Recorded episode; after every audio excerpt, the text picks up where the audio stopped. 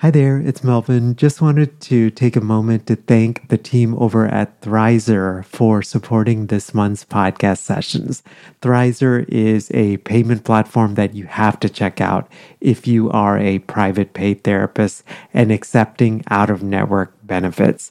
It basically helps clients save on therapy up front. Thrizer can help verify a client's out of network benefit ahead of the first session so that they get transparency up front on what their out of pocket costs will be. I'll tell you more about Thrizer here in the middle of our session, but if you go to sellingthecouch.com forward slash Thrizer, uh, you actually and then enter the code STC upon sign up, you get your first $2,500 in fees waived. Again, that's over at sellingthecouch.com forward slash Thrizer and be sure to enter the promo code STC. So we'll jump right into today's podcast session. Hi there. Welcome to today's session of Selling the Couch. I hope that you're doing well, having a fantastic day. So, today's session is all about email sequences. Now, if you have never heard of email sequences, that's okay as well. But I imagine that you probably have heard of email sequences. The question we're really exploring is why more clinicians don't create email sequences, especially if you are a private pay clinician or if you are a therapist that's moving to more online income streams. I think an email sequence is a smart and logical call. I mentioned this on the interview, but traditionally, over 90% of our sales of anything, whether it is our online course mastermind for therapists or our podcasting course for therapists, or even down to when we were doing sponsorships on the STC podcast, a lot of that came right through email. Uh, just 10% traditionally has ever come from social media. It's something that I was surprised by, to be completely honest, and something that I wasn't ex- exactly expecting. But it has also been very liberating to figure that out. And if you probably notice that anytime that we post on social media, there's inevitably an invitation to join our email list. And part of that is because of just some hard personal experience. When we first launched STC, uh, we had a Facebook group and we still have our, our Facebook group, but this is back in 2015. Back then, Facebook groups were so new, and literally, if you made a post, pretty much everybody in that group would could see that post. But a few years later, um, Meta started to basically restrict who could see those posts. So essentially, not all of your followers were seeing those posts. I had started to build an email list during that time, but then I didn't really take like full advice on it and uh, I was like more concentrated on building this Facebook community, and essentially, you know, we lost the reach of it just because of some algorithm changes, even nothing that we had even done on anything like that. So I learned a hard lesson to really build on email. And today I am joined by Avivit Fisher from redstrategy.com. Avivit is a uh, is a consultant, a private practice consultant for that specifically works with therapists who are transitioning to private pay practices. And we're going to just cover this topic of email sequences. We start out by exploring what exactly an email sequence is, and then we get into more of the logistical nitty gritty on things, uh, why more clinicians aren't creating it, as well as what, how can you repurpose existing content that you've already created into your email sequence, and a question that I often wonder about, which is, you know, how long should these email sequences be?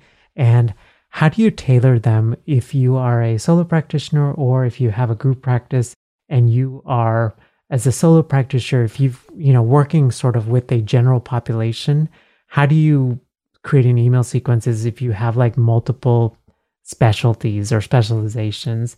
And then if you're a group practitioner, inevitably you're covering a range of different topics. So how do you create a, an email sequence that logistically makes sense and uh, and can be helpful uh, to get more clients in the door? We'll get right to today's session. Here's my conversation with Avivit Fisher from redstrategy.com. Hi, Avivit. Welcome to Selling the Couch. Hi, Melvin. It's good to be here. Thank you for having me. First of all, I'm before we even jump in, I'm grateful for LinkedIn out of all places, right? Uh, it's enabled us to connect, and it's crazy that we are live in neighboring states, and one of these days we will make a live live get together happen. But yeah, I'm just incredibly grateful for you, incredibly grateful for the work you're doing with therapists, and excited for this conversation on email sequences in a nerd, nerdy way as well, because you know this is stuff that I'm really into and trying to learn and get better at as well. It's very kind of you to say all that. Um, I really appreciate it, and I hope we do meet in person. And I've been listening to your podcast for a long time, on and off. I remember when I started, your one your podcast was one of the first places I went to to verify my idea of working with therapists. So thank you. Yeah, you're so welcome, and thank you for for listening. So when we were thinking about this episode, I think the question I posed to you was Avi, why don't more therapists just create email sequences? It just seems like a logical thing, especially if you're doing clinical work, especially if you're doing like private pay clients, any of these things where there is like a little bit more work involved, right, to get these clients. But I didn't want to start jumping right into the middle of this. Maybe we can just start with a kind of a basic understanding so we're all on the same page. What exactly is an email sequence? So, an email sequence is part of your email marketing, which is different than emailing your clients with uh, with just general general updates or about uh, any type of treatment that you have been discussing. It's the whole purpose of email marketing is to create awareness about your private practice, educate your potential clients about how you could help them and also uh, create a community of sorts for yourself.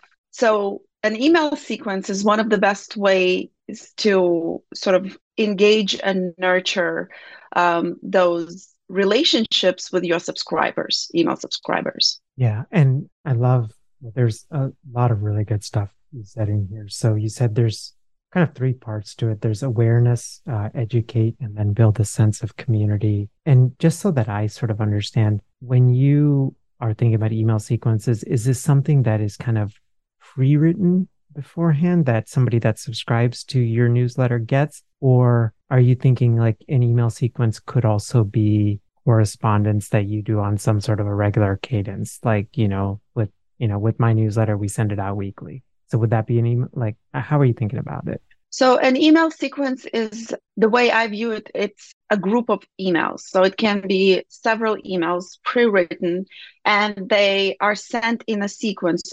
In other words, there's a, an order, there's a rhyme and reason to why they are sent in this way. That's a sequence. Weekly emails that you send out, if you have a newsletter or just an update, that is more of an email blast. So you just send it a one time email. The reason I, you know, we wanted to talk about this is because this seems like, again, something like creating like this definitely takes time and effort on the front end, but it's something that mm-hmm. especially long term can compound, right? Because anybody that's signing up uh, gets sort of this sequence of emails. Uh, I think the underlying thing, and, and correct me if I'm wrong, is it's almost like welcoming somebody into your house, right? And you're right. sort of opening the door. And it's not like you're sending like a blast email, but it's more like, hey, you know, here's, you know, here's the foyer and here's my living room and here's the dining room. Like sort of like that. That's the image I get, but correct me if I'm wrong. You're not wrong. Uh, this is this is it. That's called a welcome email sequence. So when somebody just subscribes to your website, you they you need to set the expectations for them. What can they expect from you? You, you need to tell them a little bit about yourself. You need to make them feel welcome and make them feel that they didn't waste their time subscribing to your email uh, list. And that is can be all done through uh, through a strategic email sequence, a welcome sequence, and that has worked well for me. And I don't know if you have any examples of that from from your practice and from your business. Yeah, I mean, so we just launched, you know, our free email course, right, for um, our online course, like free email course, and that's yeah, that's basically a seven day email course, and it's a way of you know, a therapist that might be interested in online courses, instead of just me sending a weekly email, they get this like nice sequence of emails um, that, you know, helps validate their course idea. I just never, I mean, to be honest, like, I don't know, in the initial stages, I never even thought about it on that level. Like, I was just like, oh, they opt in, I can email them. You know, I never thought, like, oh, yeah, probably a smart idea to, like, you know, help build a connection and a trust and all of those things. But I suspect I'm not the only one, which is like kind of my next question. I feel like, again, for like, especially like private pay practices, email sequences and email marketing seems like such a good idea. But in your experience, why are more therapists not doing it? That's a good question. And from my experience, it's just a matter of being maybe a little bit afraid of setting it up me being a little bit afraid of this topic. Um, that's on one on the one hand. On the other hand, um, it's not only um, re- related to therapists this feeling, but many people like they don't want to bother their subscribers. They don't want to annoy them, you know, and and that can prevent them from like taking email marketing seriously.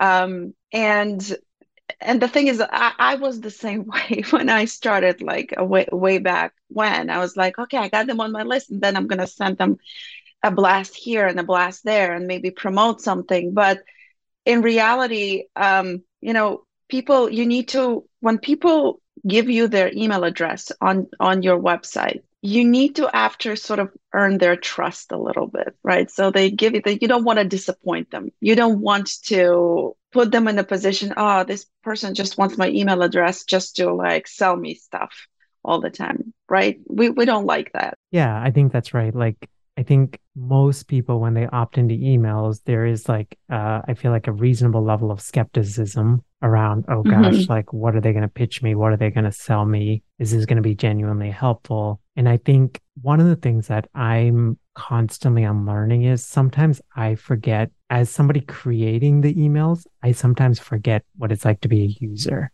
Mm-hmm. Right. Right. So it's it's like it, and it's an important thing to do, like to to sort of observe your own behavior when you're subscribing to somebody's email. When you just learn about somebody, that's me. Maybe it's similar to you. When I just learn about somebody um, who says things that I want to know more about, right? And I subscribe to their emails. I actually want to hear more from this person. I want to know what else you can tell me and what else. And I'm not opposed to them pitching me at some point, but as, as, as long as they tell me more of what I need to learn. So, yeah, this is the positive of, of the email sequences. Yeah. And I mean, just even like hone, like with STC, traditionally, I would say 90% of sales of anything have come through email like 10% has come through social media. Even, even we just wrapped up our mastermind launch and 100% of the sales actually came through email. So either folks that were on our email newsletter for a number of years or that actually went through our email course and were interested. Um, I actually, and to be fair, I didn't do as many social media posts, but the one thing that I found or I learned, we did like, I think two of them this time. This is the other challenge, right? we are at the mercy of these social media algorithms, right? And as soon as you put some sort of an external link, for example, in a social media post, they're like, oh, we don't like that because we want to keep users within our ecosystem. So they'll, you know, like significantly reduce your reach. Whereas email is so powerful because theoretically, right, it is going to everybody's inbox, right? It's going to mm-hmm. have much more of the percentage of people that are actually subscribed or have the opportunity to see it. Right, exactly. This is and your list is your own asset in a way, right? It like it belongs to you. You know, as long as people want to remain on your list, obviously, but it belongs to you. You don't have to borrow the audience from the platform. You can just have your audience and communicate with your audience directly. So that's the beauty of, in my opinion. Yeah. Yeah, absolutely. Um, it is right. Yeah, you're not at the mercy of of, of sort of different things. Um, I wanted to spend uh, just some time thinking about like actually talking about the nitty gritty of this. So the first one is how do you pick a topic for your sequence? So specifically, I'm thinking maybe we can even think on like the solo practitioner level and the group practitioner level. So like a solo practitioner, for example, might work with a population, right? So for example, mm-hmm. you know, professional like young young professional lawyers, something like that, right? But okay. Within that they may have like little niches, right? Like lawyers who work in big law struggling with, I don't know, like alcoholism or something, right? How do you build an email sequence when you may have like two or three niches, right? Or special specializations? Do you build them for each of them or do you build like a one common one that overlaps? Like, I don't know if that question's clear, but no, it's a it's a it's a good question. So typically when people subscribe to your email list, they are doing it in exchange uh, for a lead magnet. So some kind of piece of valuable information. So the way, if you know what your uh, what your niche is and who your ideal client is and what specific issues they're dealing with, you can create a very specific lead magnet.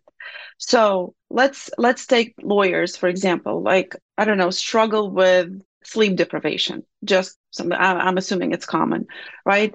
So let's say you're you decide that they would really benefit from a checklist of nighttime routine of how to fall how to fall back asleep or something like this so if you create a lead magnet like this then it then it sort of gives you a start for your um, for your sequences, right? So, okay, so they learn about, you know, how to set up routines. So, what is the next thing that they would want to uh, want to learn? And then you kind of build on that. Now, if you're using an email marketing software like, you know, Constant Contact or Mailchimp or or uh, ConvertKit, you can tag the people that um, opt in to get that specific lead magnet by an interest. So you can create a tag, like for example, downloaded XYZ, you know, lead magnet.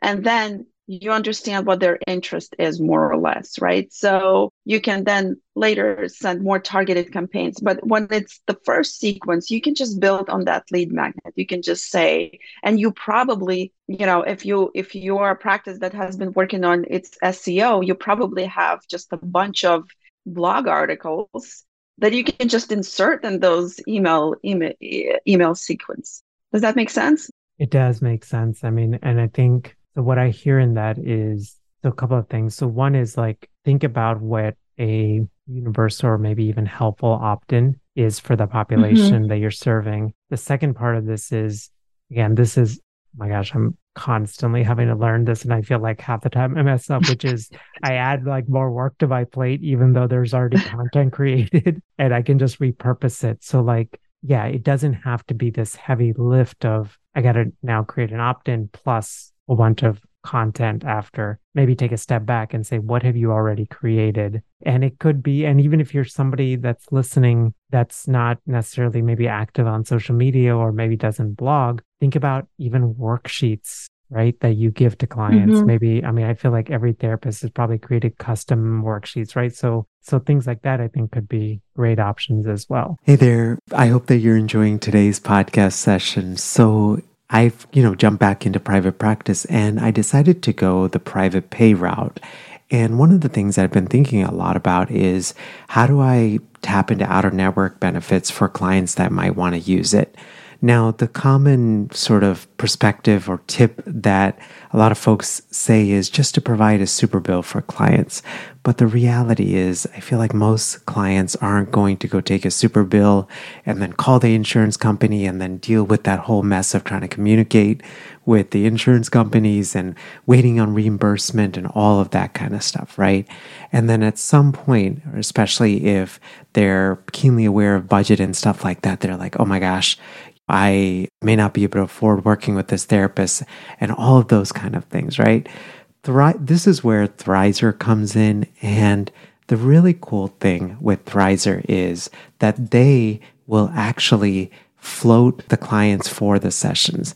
So basically, when you sign up for Thrizer, you can automatically submit out of network claims for your clients. It's simply done through an app. It literally takes seconds.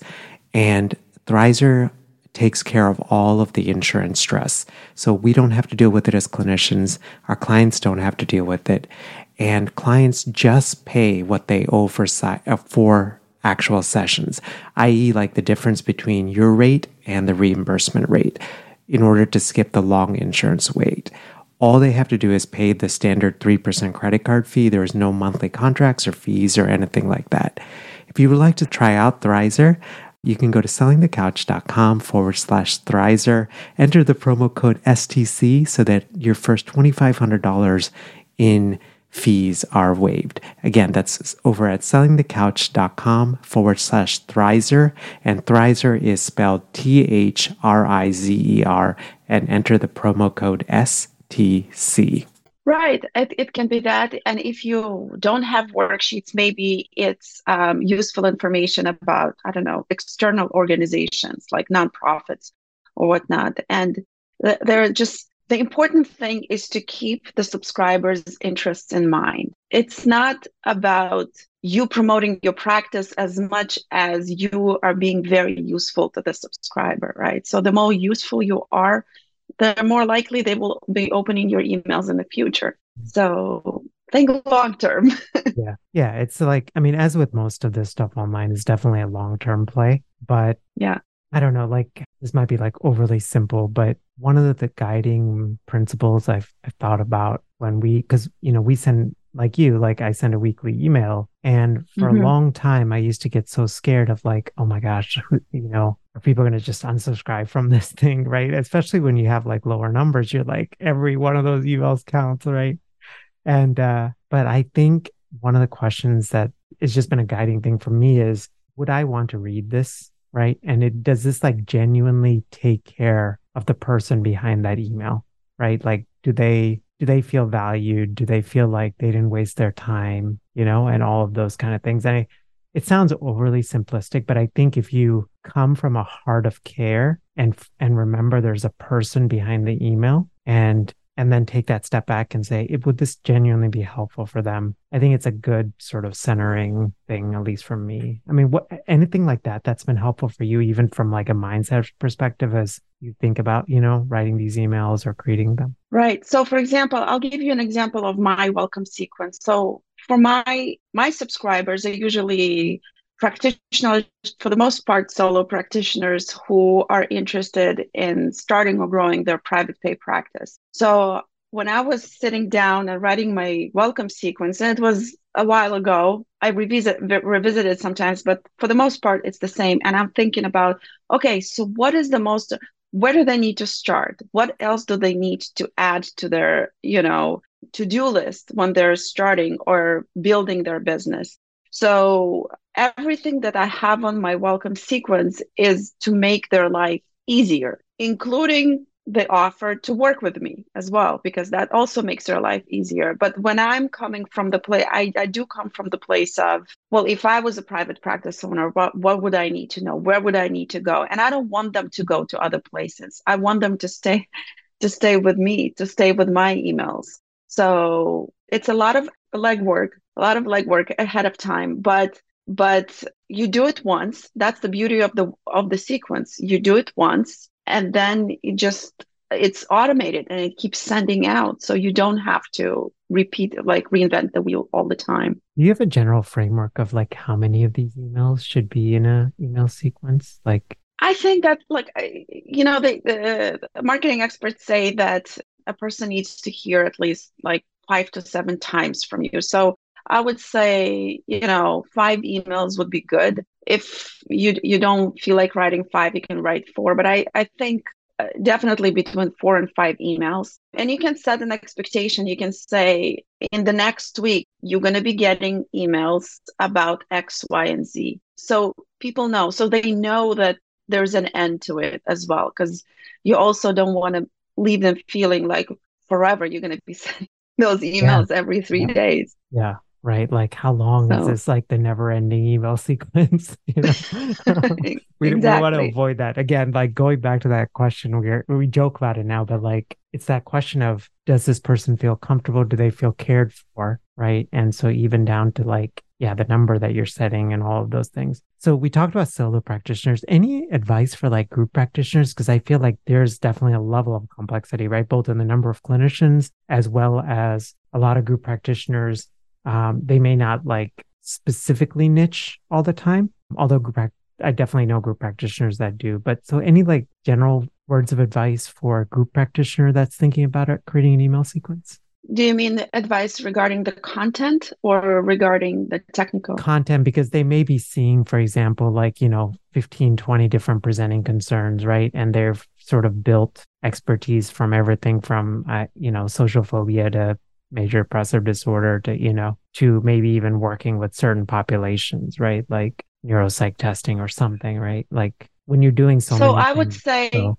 right. So I would say if there's, if, if you have several practitioners in your practice and each one of them have their own sort of niche and and it's all under umbrella of your practice. I mean you can have different lead magnets that go into different uh, welcome sequences. There's one way. Another way is creating your welcome sequences um, educating your subscribers about the brand of your private practice what makes you different what makes you stand uh, apart from your com- competition. And then that becomes a little bit less about the needs of the subscriber, but it becomes more about as a brand awareness campaign. That that also is a possibility. But if you want to nurture the the your subscribers, then I think that having several welcome sequences by particular lead magnets would would work as well. And I had it for myself, like for for a while. I had several uh, welcome sequences for different uh, things that people were able to download on my website. So, for example, I had people that downloaded like a worksheet about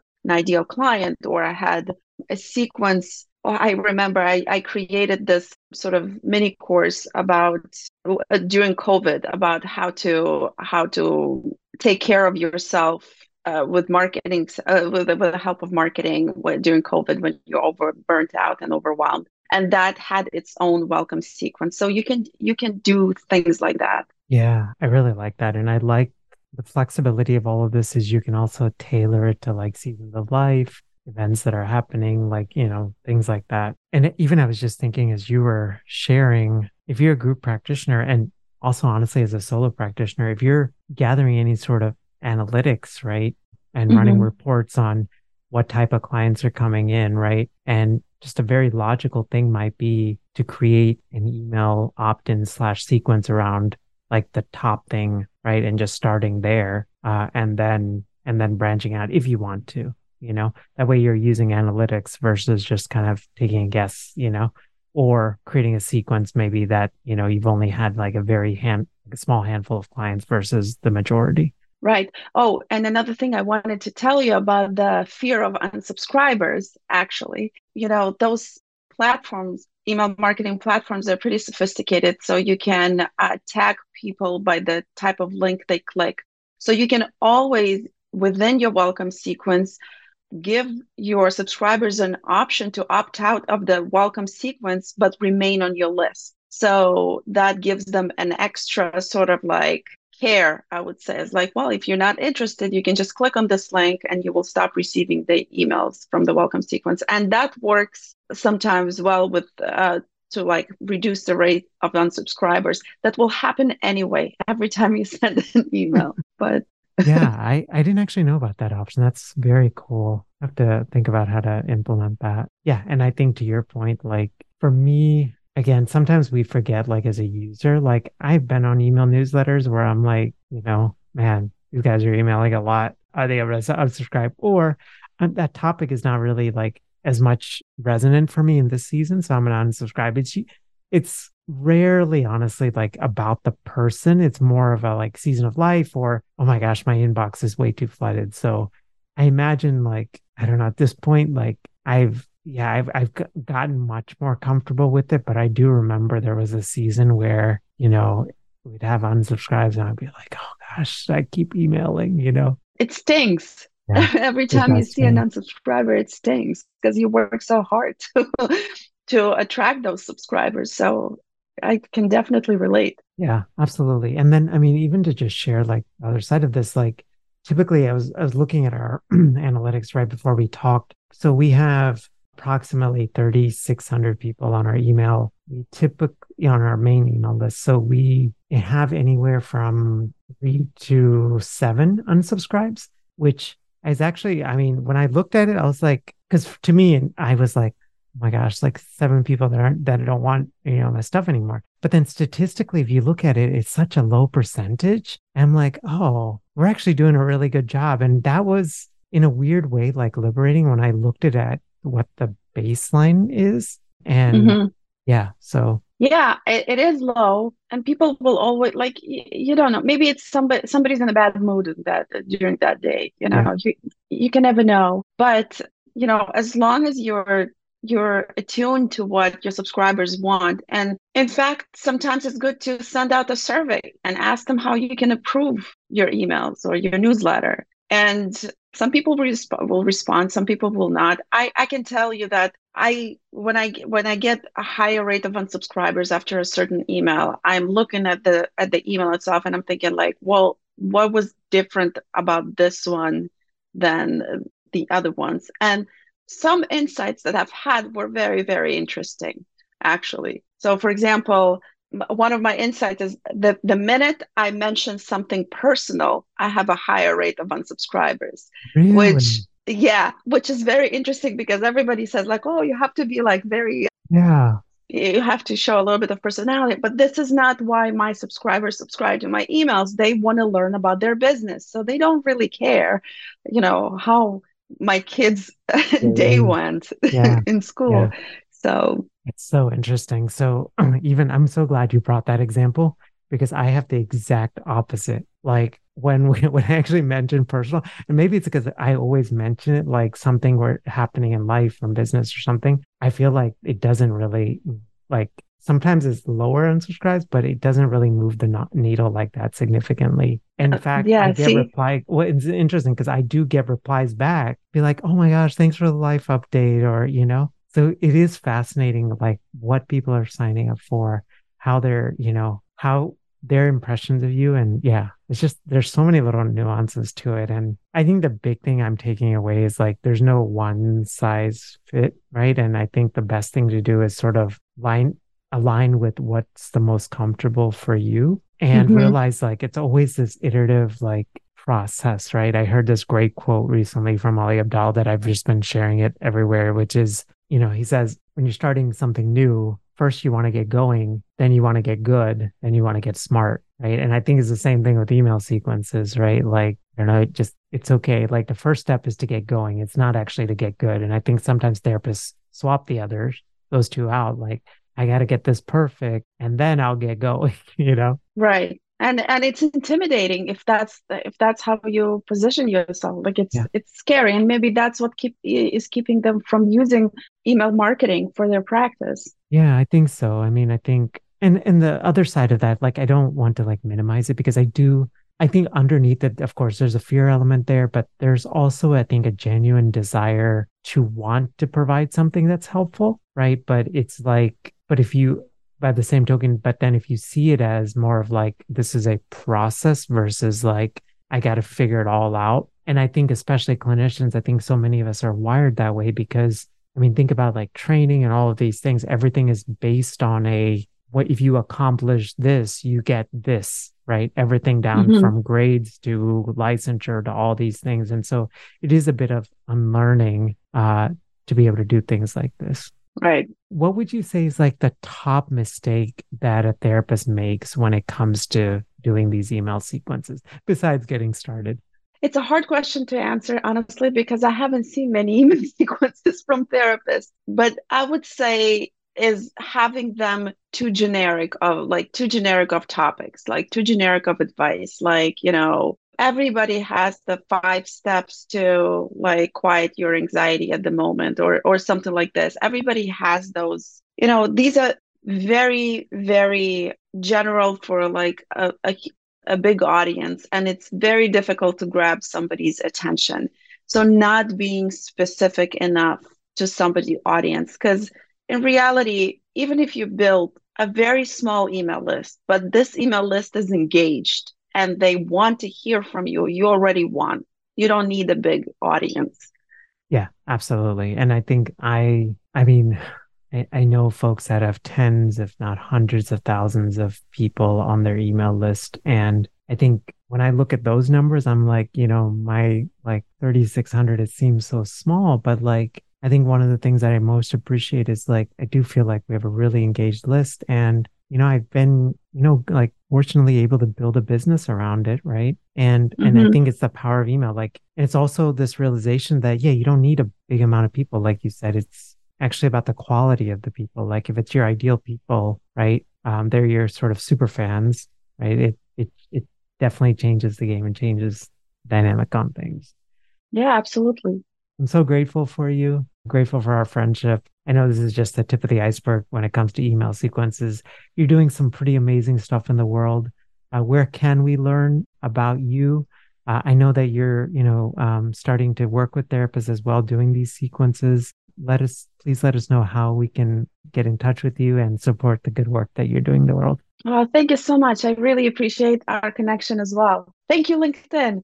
So, with that, You can find me on LinkedIn. I'm very active uh, there, as you said. You can find me on my website, reddstrategy.com, red with two D's. And there's actually a lot of free resources for therapists there. So you can check it out and a lot of blog posts. But also, I write a weekly newsletter called Therapy Business Brief and uh, you can subscribe on therapybusinessbrief.com and it's it's a really fun newsletter because i curate all the latest news that are related to to therapy business to mental health industry and also therapy business and i add a few cents about marketing from from me as well so it's a it's a fun read every week so, it is a good read i'm so, i'm a subscriber and uh, the way that you curate uh, just information that's happening in in mental health. It's, it's pretty amazing. So.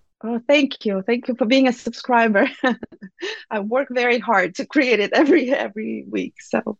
Yeah, no, it definitely shows, and uh, yeah, um, Avit, I'm so grateful for you. I appreciate our friendship. Have a great rest of your day, and uh, we'll talk soon. Thank you, and you too. Hi there. Uh, I hope that you enjoyed my conversation with Avit, and especially if you have been thinking about creating an email sequence and just trying to navigate that world.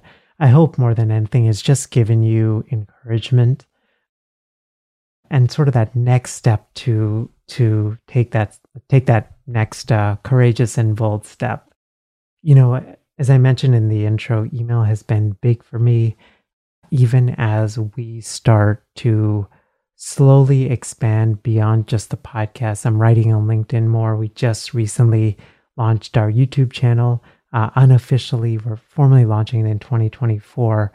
But as we sort of expand into all of these mediums, I'm constantly reminded that email is still where it's at. And you will notice that a lot of our calls to actions and things like that all dive back to email uh, because I do believe uh, as Avit shared, it's real estate that we own, and we're not at the mercy of sort of these algorithms or these social media platforms or anything like that.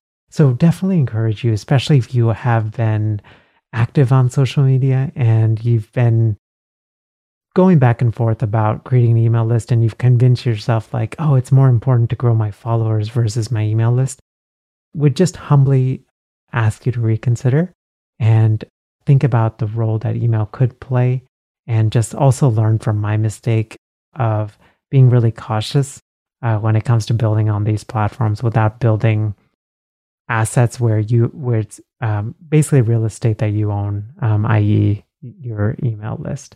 I was reflecting a lot on this conversation, and the thing that I took away is don't, and I don't know how to say this, but like I feel like all of us as clinicians, we're wickedly smart, we're accomplished.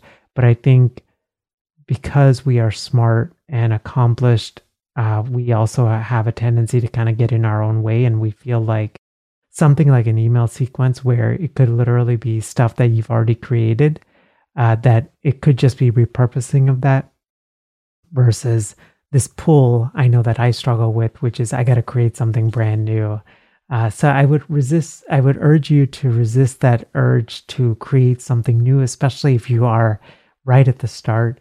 Uh, again, that quote from Ali, which is, you know, get going, then get good, then get smart. So the first step, even for me, like I realize you know, getting going is often a multi-month or even a possibly even a multi-year process, uh, and then getting good at it like is also a long-term process. If you sort of generally think in long runways, I think it can be extremely beneficial for you. Avivit is doing some pretty amazing uh, work in the world, so definitely connect with her on LinkedIn and uh, check out her website at reddstrategy.com, especially if you are a clinician that is uh, has built a practice but would like to transition to private pay. Uh, and I know that Avivit is doing a little bit of experimenting with helping therapists also create their email sequences as well. I think that's it. Oh, and the final thing I wanted to mention is, you know, I get a, a lot of questions around like what email platform would I recommend? So we use Kartra and it's kind of an all-in-one platform. So it includes both email as well as like course. You can build courses in it, can build membership sites, all of that stuff. If you'd love to support the blog, that's over at sellingthecouch.com forward slash Kartra. We've used it for a number of years. I think with all of these platforms, they have their own little quirks, but overall, we've been really happy with Kartra.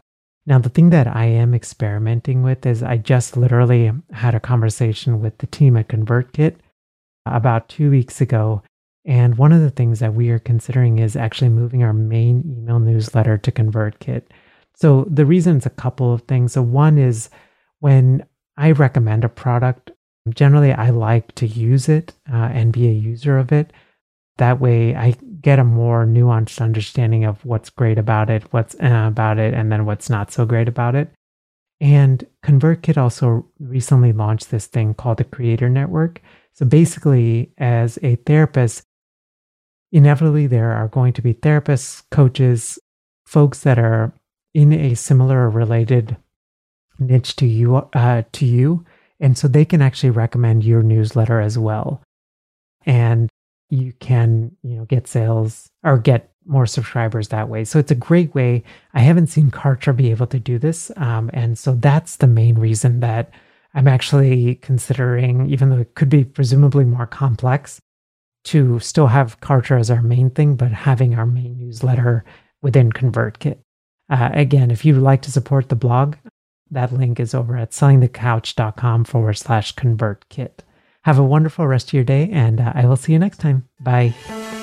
Thanks for listening to the Selling the Couch podcast. For more great content and to stay up to date, visit www.sellingthecouch.com.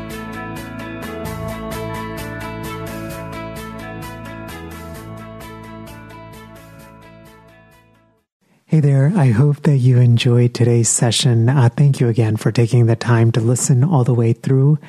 If you are a therapist and you're specifically in a season where you're a seasoned therapist and you are wanting to move from clinical to online course income, we actually have a specific mastermind for therapists who are doing this. So this is basically a group of really kind and supportive therapists who are also wildly successful as business owners. We meet together to build and grow and scale our online courses.